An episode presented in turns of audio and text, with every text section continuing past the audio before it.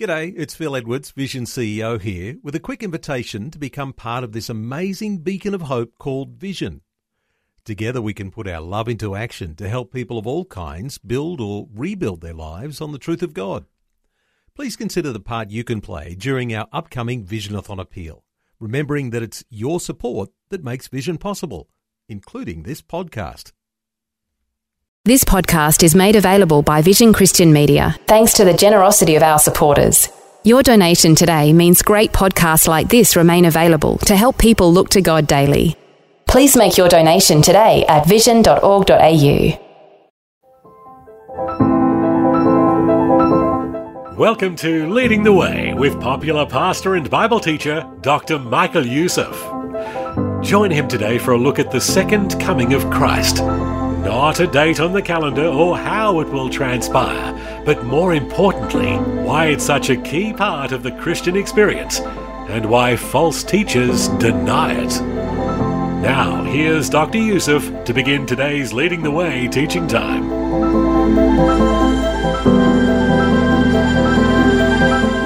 Now, let me recap, just for those of you who may have missed one or two, but give you a very quick recap. 2 Peter chapter 1 we saw how Peter goes on the offensive and he defends the Word of God as it is the inerrant Word of God. He said it is God breathed, all of it, not parts of it, all of it. And then in chapter 2, he warns us.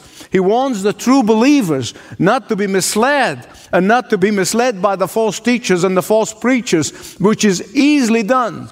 And here in chapter 3, he's saying that these false teachers and preachers will either deny, ignore, undermine, or otherwise despise the reality of the return of Christ. That's always a sign. Now, first of all, he said, Know that in the last days, scoffers, some translation says mockers, they will rise and they will be more in number toward the end of time. They will come. They will come, but they will increase in the last days. They will not only flaunt their immorality, but they will simultaneously disregard any thought of future judgment. You know, a number of years ago, I saw one of those former evangelical preachers who turned bad was speaking to his audience. And he drew a line, a straight line. And he said, how many of you believe that history is linear, that is heading toward a finality, that's heading toward judgment? And by just about every hand was raised. And then he drew the second one of this circle. He said, What if I tell you that history is not linear, that it's secular? And by the way, that's Hindu teaching, not Christian teaching. That the history will keep on going, keep on going, keep on going in circles.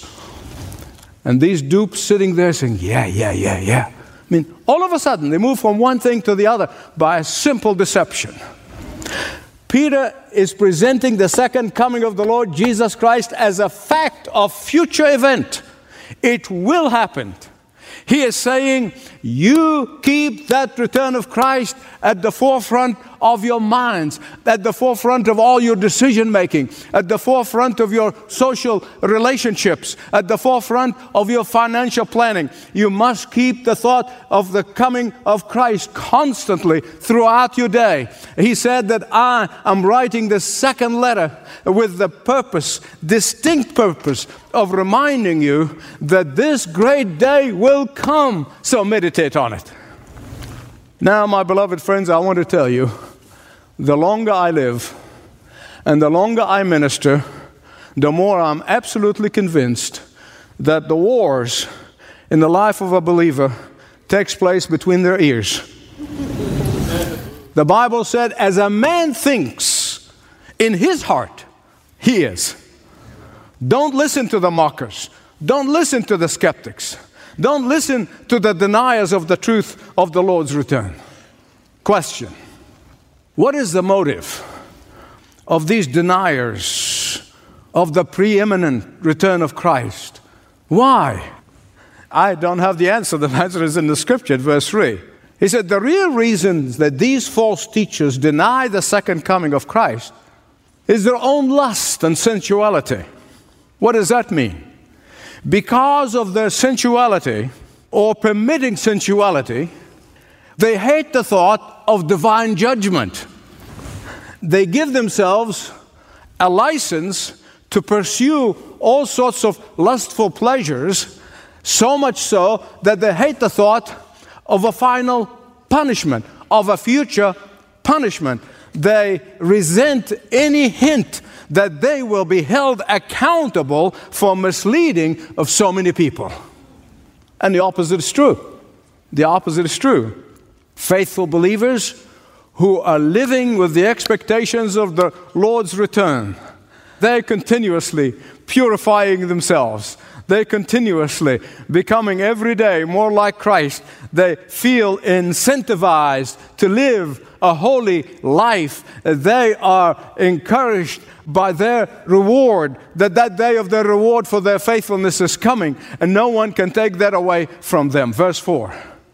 The attitude or the argument of false teachers toward the return of Christ is this listen carefully. People have been saying that Christ is coming back for 2,000 years. Nothing happens. Have you heard that?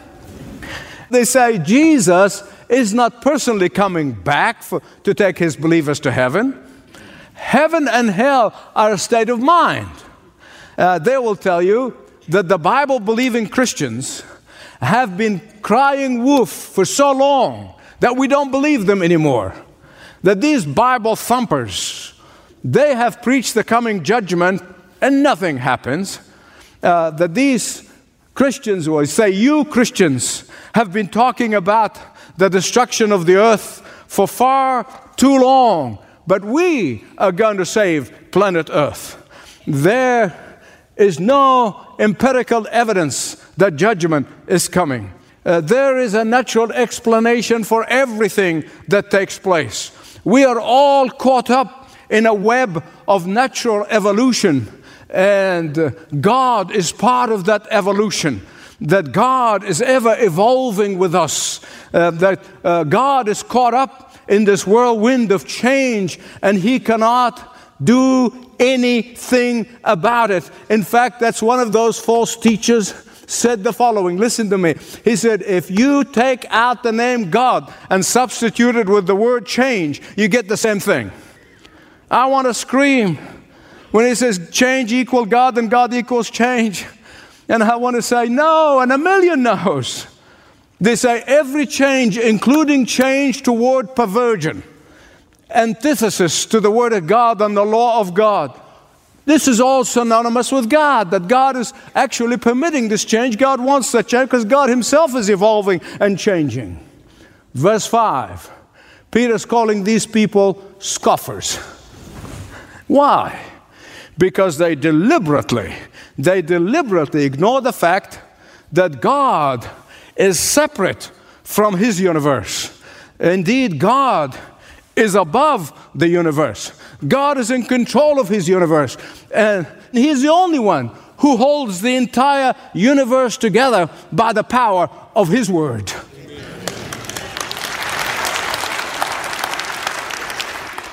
But there's something else that Peter is telling us here, namely, that the result of this induced blindness, I say that to you, it's induced blindness. And beloved, I was talking to a prominent radio talk show being interviewed about my book. And I talked about this induced blindness. I said, we used to read about it in the Bible, but now we're seeing it with our own eyes. And that's what the false teacher, the teachers are maintaining this induced blindness. And he said, Peter here saying that they have discounted two major global events, two major universal events. The first one, the first historical event is the creation. Creation took place by God's word. The Lord instantly brought the whole universe into being. He did not need pre existing material. He did not need a blob to make the universe from. He did not need a long period of time. God always existed, but His creation of the universe has a beginning and therefore it has an end. Genesis 1 and 2 affirms the young earth, and that is God created the universe in six days, and each day was 24 hours. I love it when I hear people on television saying, you know what, 25 billion years ago. And I said, where'd he get that? And they all mimic each other. It's all 25 billion years ago. I mean, this is called shared ignorance. Peter said, God created the earth between two areas of watery mass. And that same watery mass God used to flood the earth in the days of Noah. Which brings Peter to the second global event. The second event that he mentions here is the flood. What happened? Exactly when God finally had enough of the rebellion and the bloodshed and the disobedience, God took those two watery mass that He put in place and He got them loose and they flooded the earth. After the flood in Genesis 9, 11, 12, 13, and 14, 15, God promised never again to destroy the earth by means of a flood. And that is why the coming judgment is not going to be a big flood, but is going to be by fire. And just as water was there to flood the earth at God's command, at God's behest, so will fire. For example, the galaxies consist of billions of burning stars. But more than that, more than that, listen carefully, please. The core of the earth contains a huge volume of molten rock that may be as hot as 12,500 degrees Fahrenheit. think about this, okay? Just think with me. Only 10 miles of thick crust, 10 miles, separates humanity from Earth's blazing inferno.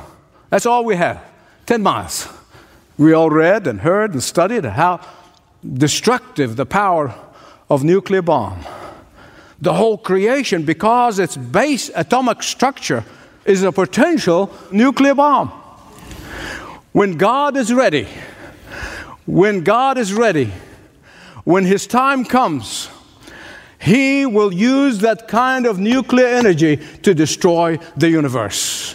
Verse 7 He said, He kept the universe for the day of judgment and destruction of the ungodly people. Don't ever forget that. Of the who? I'm going to come to that because this is important. I don't want you to miss it. Just as the day of Noah, and Jesus himself said that. The return of the Son of Man, the day of the it was just as in the days of Noah. In Noah's time, it will be in the day of judgment. The similarities are there. Namely, that those who have rejected the truth of the gospel of Jesus Christ, those who kept saying no, no, no to Jesus, will face the judgment.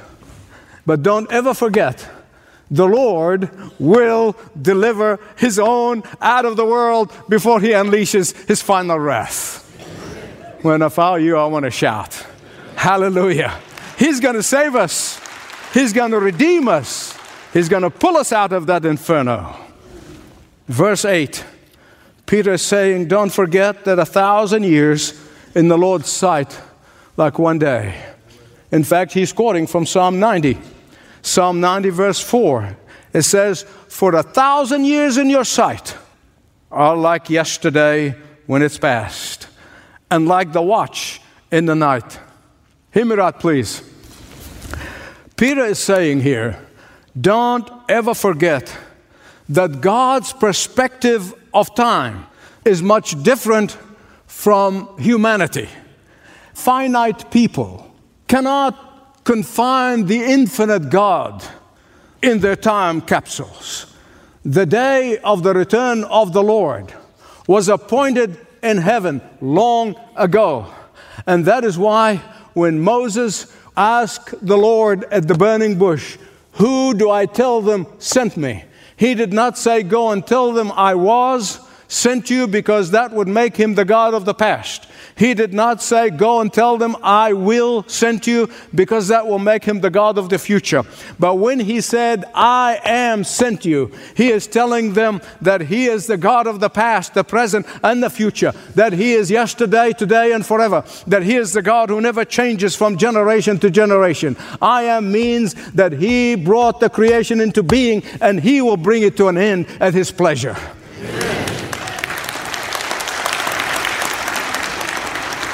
And Peter's saying, Don't ever forget that we're dealing with the one who's not divided past, present, and future.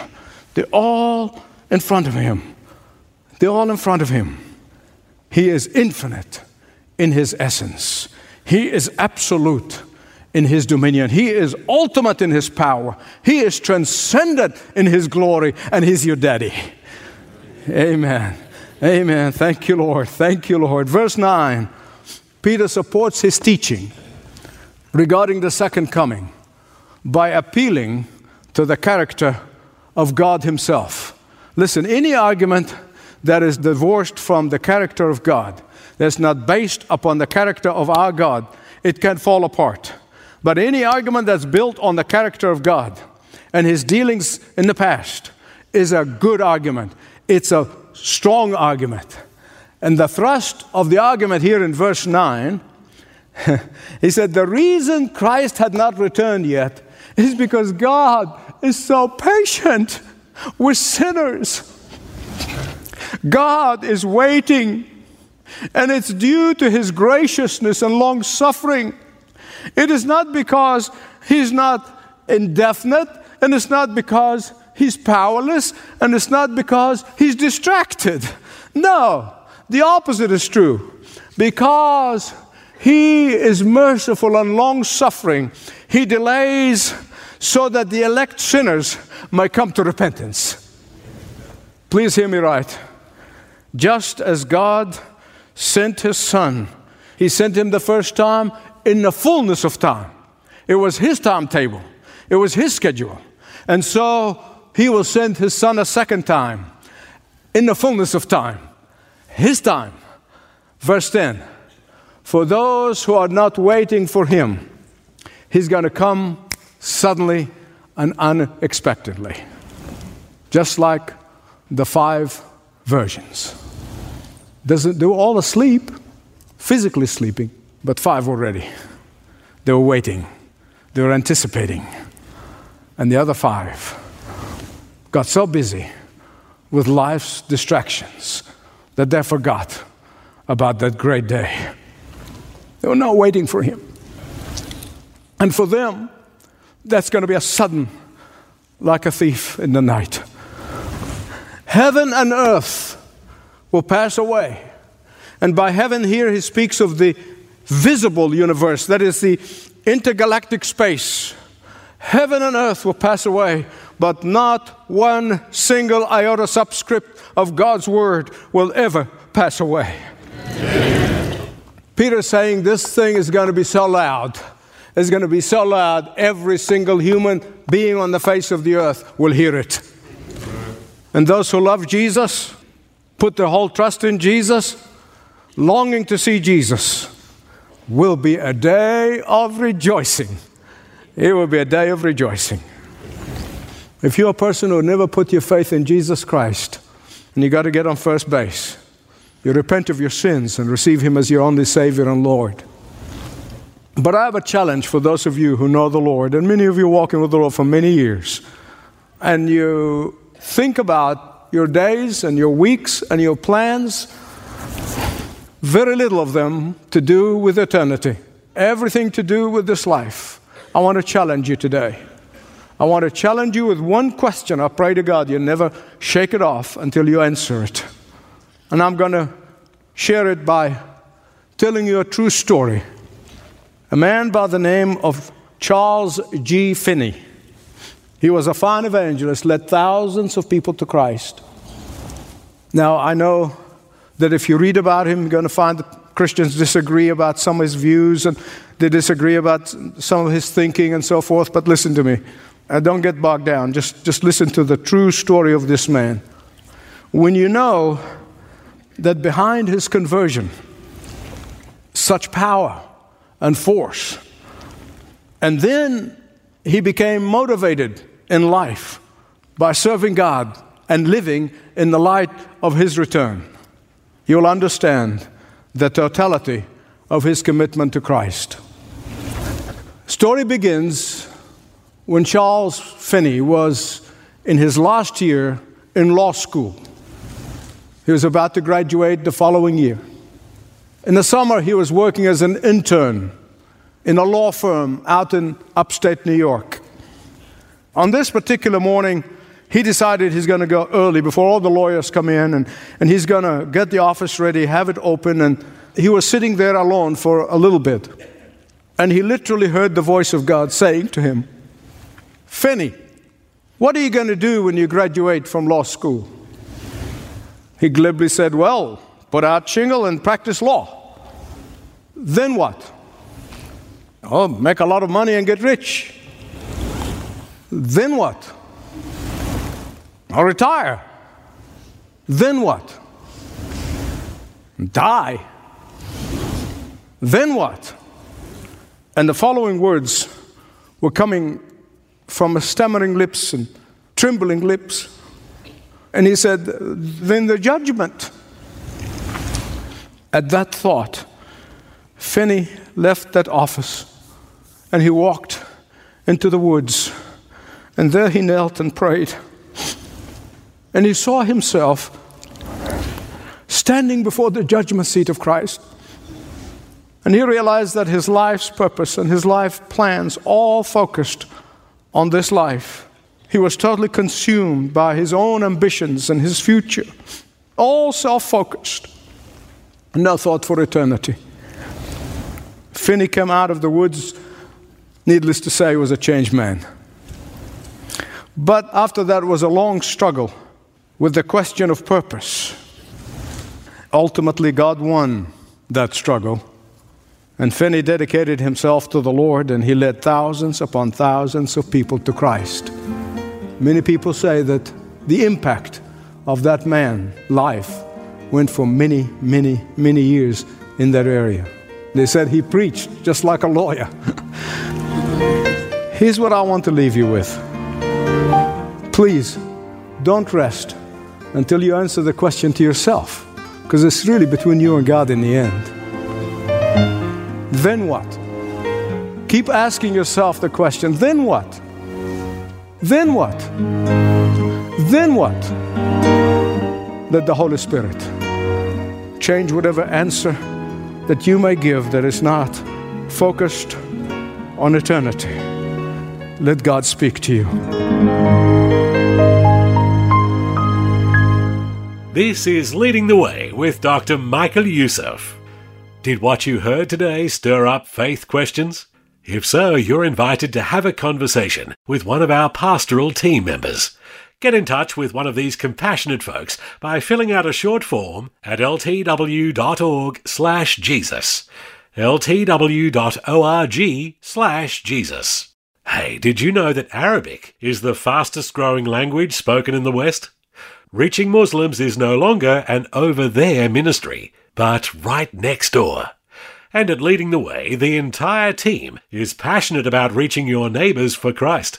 Stations broadcasting Arabic content are being added, technology is being distributed to touch lives, and brothers and sisters are being equipped to have better conversations about Christ with friends and neighbours.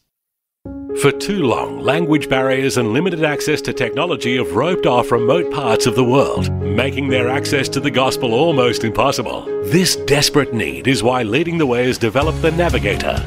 The Navigator is a solar powered audio device packed with scripture and sermons from Dr. Youssef in one of 26 of the world's most spoken languages. So far, Leading the Way has distributed over 130,000 of these smart pocket missionaries, and that number is climbing every day. As part of Vision 2025, we're increasing Navigator production globally, as well as testing a new device as part of our Navigator outreach. This new device is uniquely designed to reach Arabic speaking people in urban areas. Leading the Way is poised to distribute this new device to refugee communities across Europe, Africa, and South America. Your involvement today will provide the gift of the gospel to communities who have never heard the good news of Jesus. Contact us to be a part of this move of God. Learn how to stand with Dr. Youssef and the worldwide Leading the Way team when you call 1300 133 589, 1300 133 589, or online at ltw.org, ltw.org. Hey, thanks for listening today, and make a note of the time to plan to join Dr. Youssef again next time for more Leading the Way.